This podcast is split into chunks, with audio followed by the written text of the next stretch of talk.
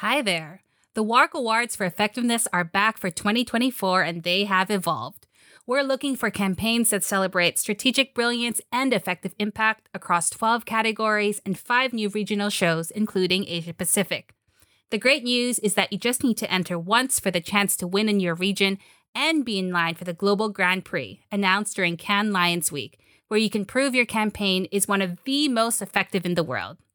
I'm Rica Facundo, WARC's Asia editor, and for those who know me, you know I'm all about championing the brilliant, creative, and strategic work coming out of our region on a global stage. We're open for entries now. Make sure you catch that early bird deadline on December 12. But if you're too busy thinking about the holidays already, then the final deadline is on February 6. For more information on the fees and regions covered, head to warc.com to download your entry pack now. Strategic brilliance, effective impact. It's the award shows you've been waiting for.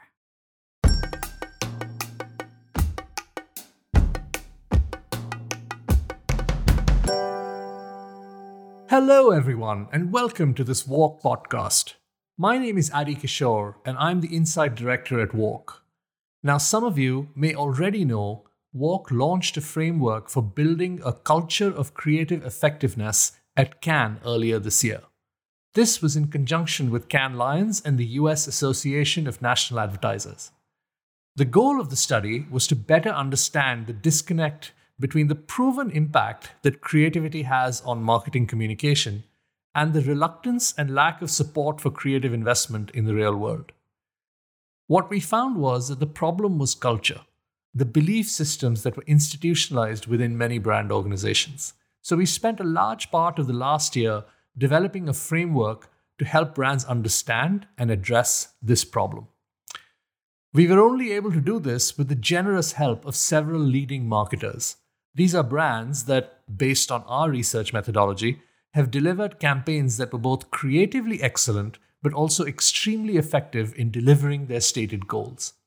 Since the release of the study at Cannes this year, we've been running a series of podcasts with guests from some of these performer brands. This includes McDonald's and Procter & Gamble in previous episodes. We're delighted to welcome another such brand today. Sorin Patilinet, Senior Director Marketing Effectiveness at Mars, is with us today. Welcome, Sorin. Thank you, Adi. Nice to be here and thank you for having me on this podcast. It's an absolute pleasure and we appreciate you making the time.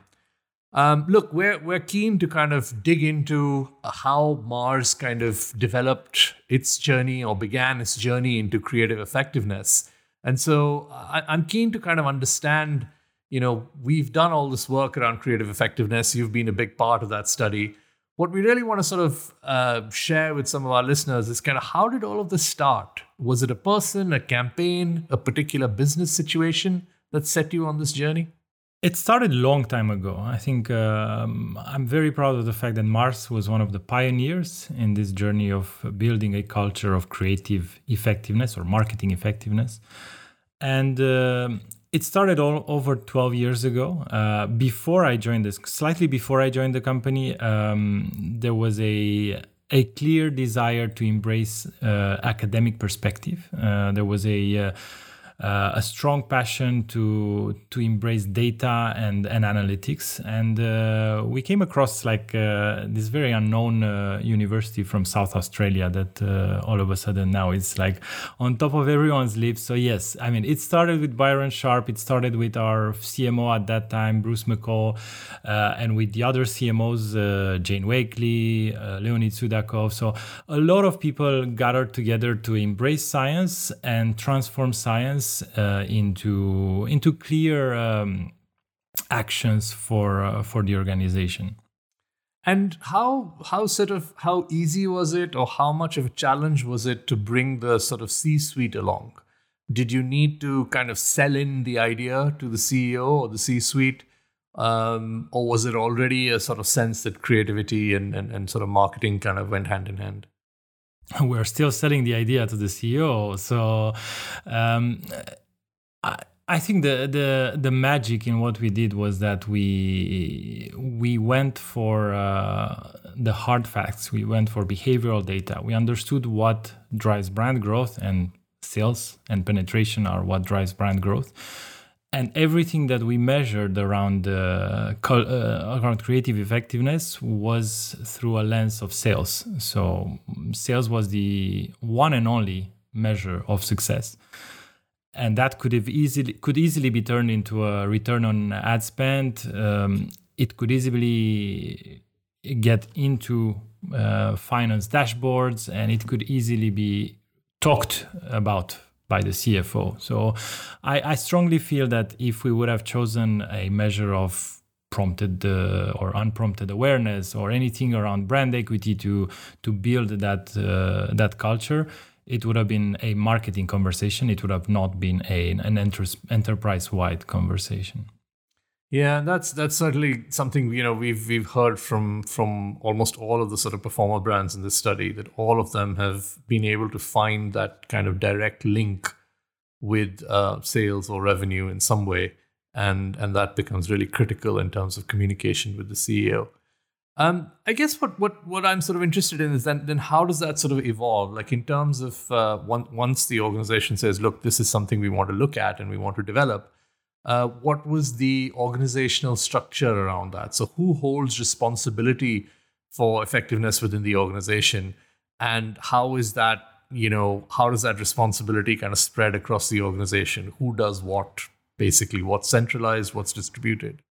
So, the person in charge is the chief marketing officer. I mean, he's driving the vision, or she uh, is driving. They are driving the vision. They are uh, creating the story around the culture of effectiveness, but they're not the ones who are actually doing the the work. Um, I mean, in the case of Mars, um, this work was done uh, in a central organization, part of the consumer insight function, uh, which I am part of. Uh, it's called Mars Horizon.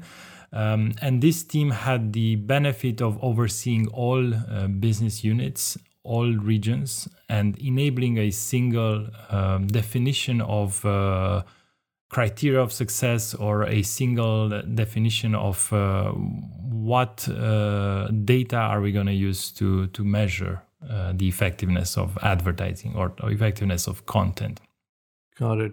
And how do you how do you measure sort of creativity in particular? Is so I think going back to the desire to embrace science, uh, we were very strict in finding the best, uh, best in class methods to to understand the causation of seeing an ad and the impact in the market. So we we took uh, we took uh, inspiration from uh, from academia to to invest in consumer household panel, um, what we used to call single source data sets it was not very popular when we started investing it. It has become a um, um, the way in which we in this industry we do digital attribution. Uh, but back 15 years ago when it started, it was very very immature. Um, data was not extremely clean, and the costs were skyrocketing. Uh, however, we knew that. Uh, as everybody else knows, creative is two thirds of the of the impact. So therefore, we said um, if we're spending uh, upwards of one billion dollars on advertising, we should spend uh, a lot to understand if that advertising works or not. So we started using uh, uh household level consumer panels uh, in Europe, but also in the U.S., in China, in Australia. Um, and these household panels come from various data sources. Some are loyalty card uh, data sets, some are representative panels, some are even uh, ad hoc panels that are built by various external research companies. And to keep the to keep the consistency, we've developed an in-house methodology and we've built an in-house analytics team that would take that data, bring it uh, into Mars, uh, run the analytics and then ensure that the output is consistent across brands, across markets, across geographies, even if the input data was uh, was at times relatively inconsistent and uh, and ambiguous. So that's how we we started 15 years ago, and since then we've built a uh, a huge database of over 4,000 uh, sales performance uh, measurements that has helped us both to better understand what elements of creative work, what campaign type of campaigns work, but also it has helped us along the way to identify new methods of looking at uh, what uh, type of content works, uh, especially through neuro neurosciences. That's that's an interesting point. And I know that Mars's work with ACE, your pre-testing platform, is, is sort of widely recognized in the industry. Can you talk a little bit about its development and kind of how that came about? I'm happy. I'm happy to hear that it's uh, widely uh, known in the industry because it is an internal tool. It is ACE is uh, the acronym for Agile Content uh, Expertise. Um, it is the conclusion of seven years of internal research on um, neuromarketing, and uh, it started from uh, from the recognition that measuring in-market sales success takes time uh, and it's not very suitable for the agile world in which we live in. Uh, marketeers are asking me for uh, for for results for their ad testing in hours, not in weeks or months, uh, the old timelines that uh, sales-based in-market studies would take.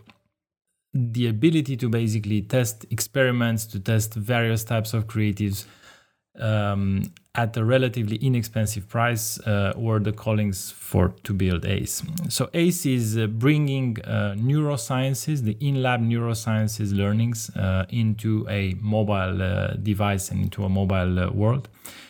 ACE is our ad testing solution, our pre-testing and in-flight solution that that focuses on attention, distraction, emotional loading, and time in view which are all KPIs we've proven to have a strong correlation with sales.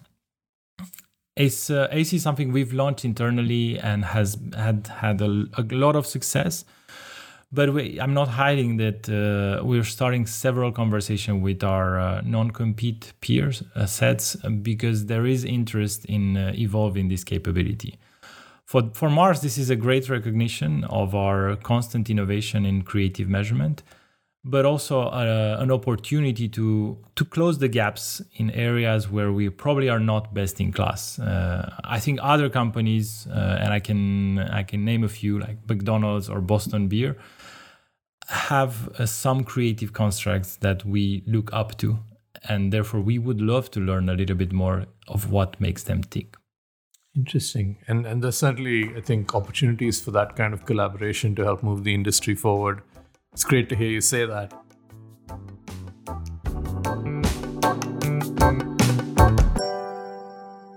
One of the things, just sort of slightly switching tracks, one of the things that has come up repeatedly in our research is kind of the relationship with the agencies and uh, how, you know, that's a really critical aspect of delivering creative effectiveness. How do you work with your agencies? Do you have sort of a standard approach and, and you know, how did that sort of develop?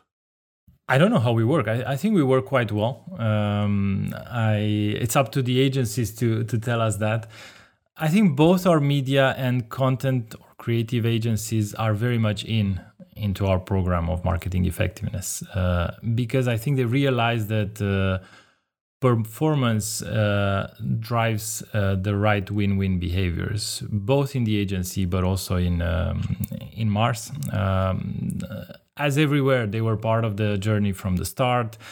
And um, this culture of effectiveness is also something that is very much um, building on our um, on our history with those agencies. I mean, I don't think there are a lot of advertisers that can claim that their partnership with their creative agency is one of 50 plus years, but that's the case for Mars. And um, I think another thing that helps is that we don't have a roster of uh, 20,000 agencies. We have two, three, let's say, big uh, creative hubs, and we have one media agencies and agency, and that's about it. So I think uh, concentrating uh, our resources into building strong partnership with very few uh, big names in uh, in the agency space has helped uh, both Mars but also the agencies to create a name for themselves. Um, in terms of sort of evangelizing or communicating sort of the value of creative effectiveness within the marketing team or within the organization, do you have any processes for that? Because one thing we've we've sort of heard is that uh, you know, in, in order to sort of really embed that culture of creativeness, creative effectiveness, you need to kind of communicate it across the organization at, at sort of pretty much every opportunity you get. That's my favorite topic. I think uh, everybody can build a measurement platform. Everybody can uh, um, can focus measurement on on the right uh, tools. But mm, just measuring is not enough. I think you're right, Adi, in saying that uh, this is a very crucial part of the the entire process. Um, evangelizing or spreading the message is uh, is using all possible channels to basically transmit uh, the desire to improve when it comes to to creative. And you can only do that if your message is uh, is simple is simple enough to to travel. Um, to give you an example the way we t- we um, we score creative uh, through through our uh, ad testing solutions is to simply provide a star rating um, to the marketeers a one a two a three or a four star rating and that's the only thing that they receive um, for an in-market test.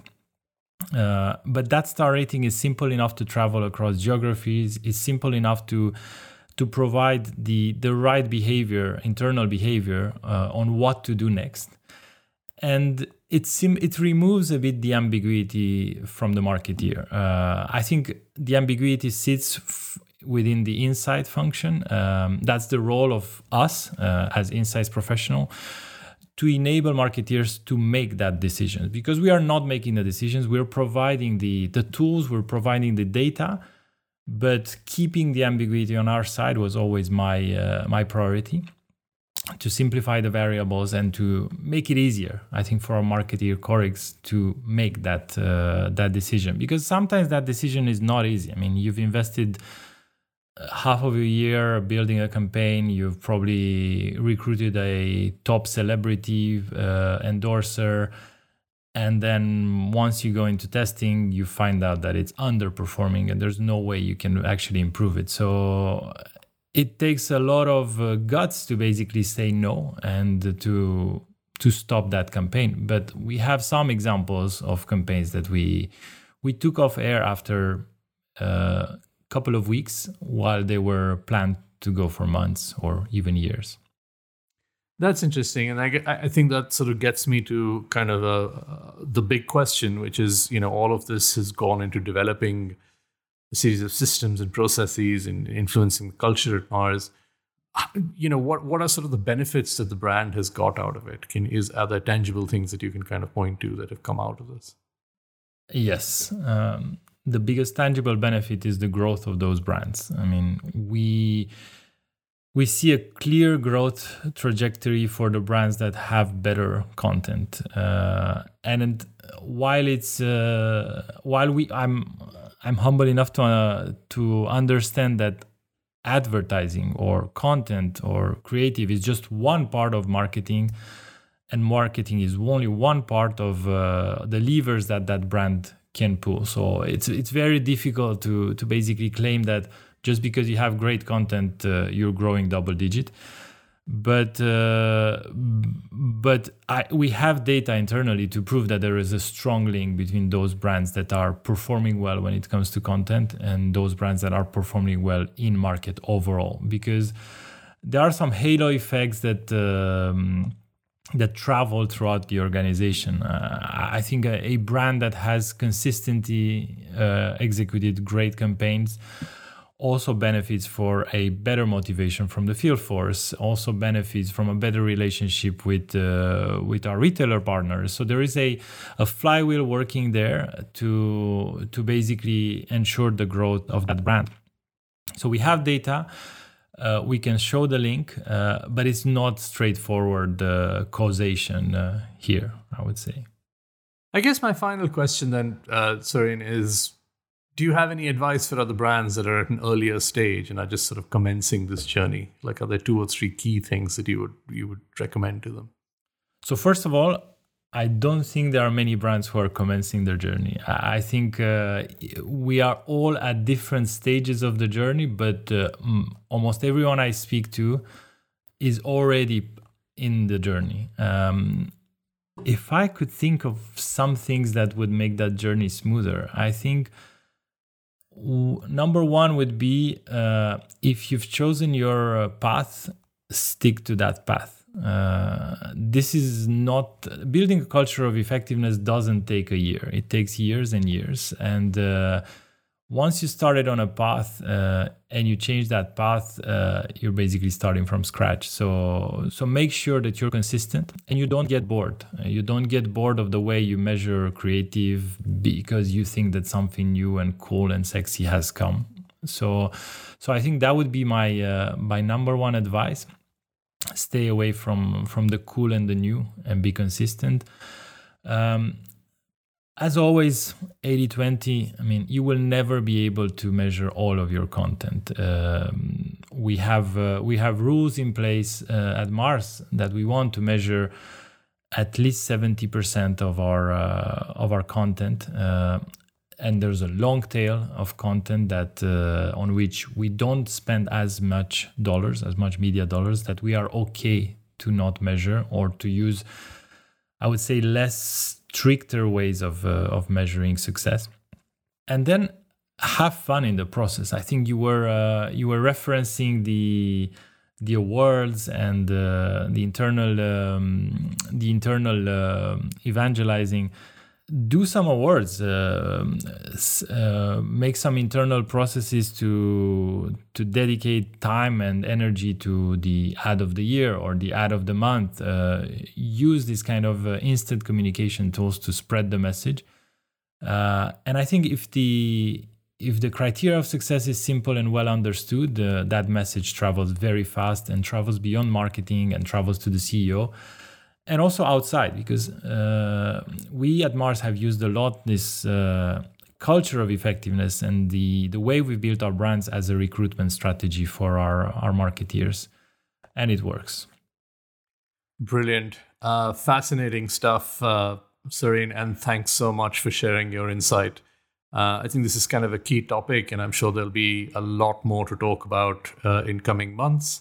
There's certainly plenty more on this topic on warc.com, including the uh, white paper titled Building a Culture of Creative Effectiveness that we released at Cannes earlier this year. So, for subscribers, please feel free to take a look. And do remember to subscribe to the WARC podcast on your preferred podcast platform so you catch all of our episodes. Once again, thank you very much, Sorin, for joining us, and to all the listeners for tuning in. Thank you.